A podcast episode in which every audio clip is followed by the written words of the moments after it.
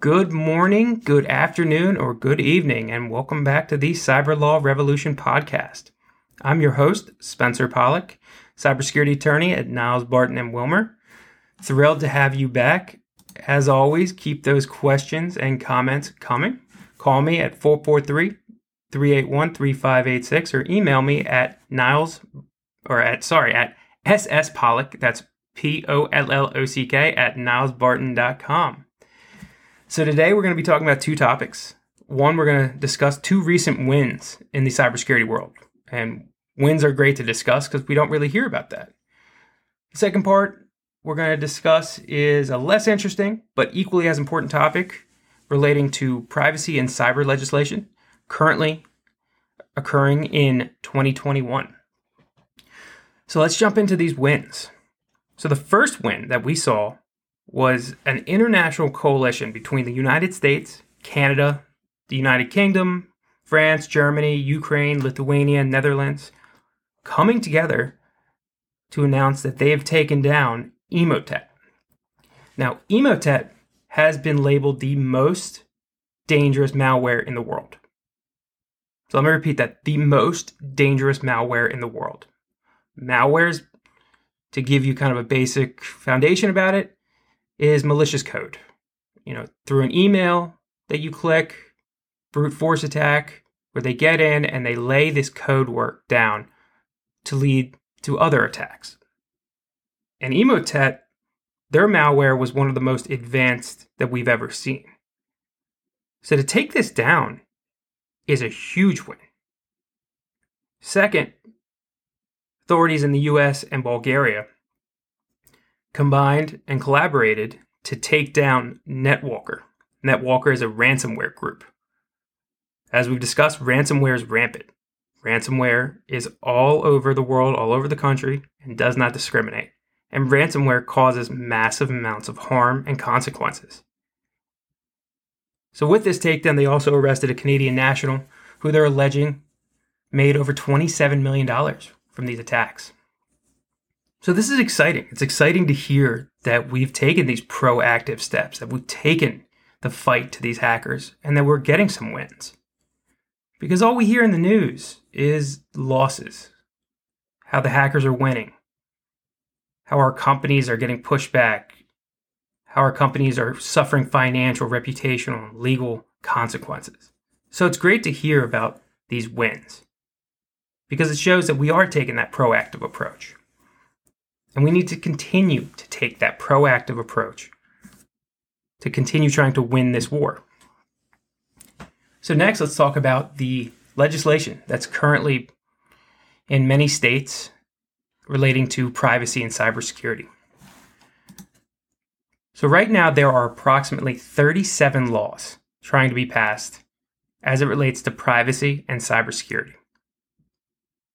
Think about that 37 potentially new laws that are going to impact your company, that are going to impact how you need to comply, that are going to impact potential consequences financial, reputational, legal.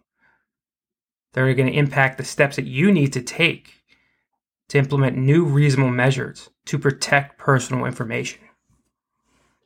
It's a lot of laws, and I'm not saying every law will pass, but even if half pass, it creates a tremendous burden to comply with these laws.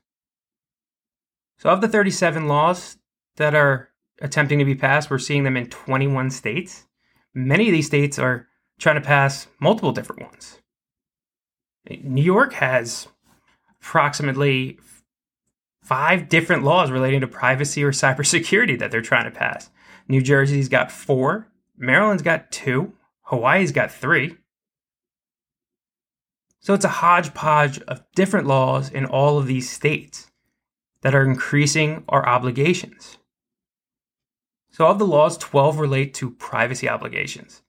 And when I say privacy obligations, we're talking about obligations similar to the California Consumer Protection Act. And we're going to go into more in depth about that act and the implications it has and how it's spreading across the country.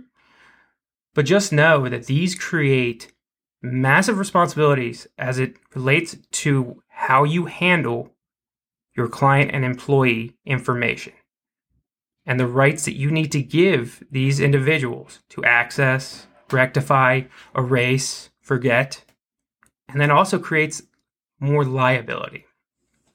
So these are new laws and new responsibilities that we need to be aware of because, once again, it's new compliance obligations. Then we're seeing three new insurance data security laws. So if you're not in the insurance world, you don't need to worry about it. But if you are, it is definitely something you need to be aware of. The states that are trying to pass these laws, we're looking at Hawaii, Maine, Rhode Island. Rhode Island and Maine are farther ahead with this than Hawaii. Finally, two interesting laws are laws involving tax incentives for companies that either have implement the best cybersecurity plan and practices or who purchase cyber insurance. And this is great to see. We need more of these laws that provide these incentives for our companies. Because the more reasonable practices, best practices in place, the more companies that have insurance, the more companies that are aware of cybersecurity threats and take the steps to try to prevent and mitigate potential harms of a data breach, is the more we're going to be able to proactively take the fight to the hackers.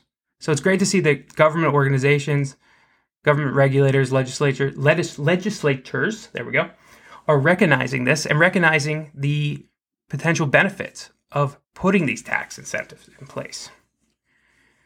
So it's that time of year. It's that time of year that companies need to be aware of these new laws and start thinking about how they're going to deal with them. Unfortunately, it's a full time job to keep up with these new laws and the potential impact on your company. So you need to dedicate those resources to make sure you're protecting yourself and keeping up with the compliance obligations. So we'll keep you up to date as the new laws move through the different legislation processes. If you have any questions, you want to discuss these new laws, how it might impact you, give me a call. Shoot me an email, 443 381 3586, or email sspollock at nilesbarton.com. If not, thanks for listening and look forward to having you on the next one. Talk to you soon.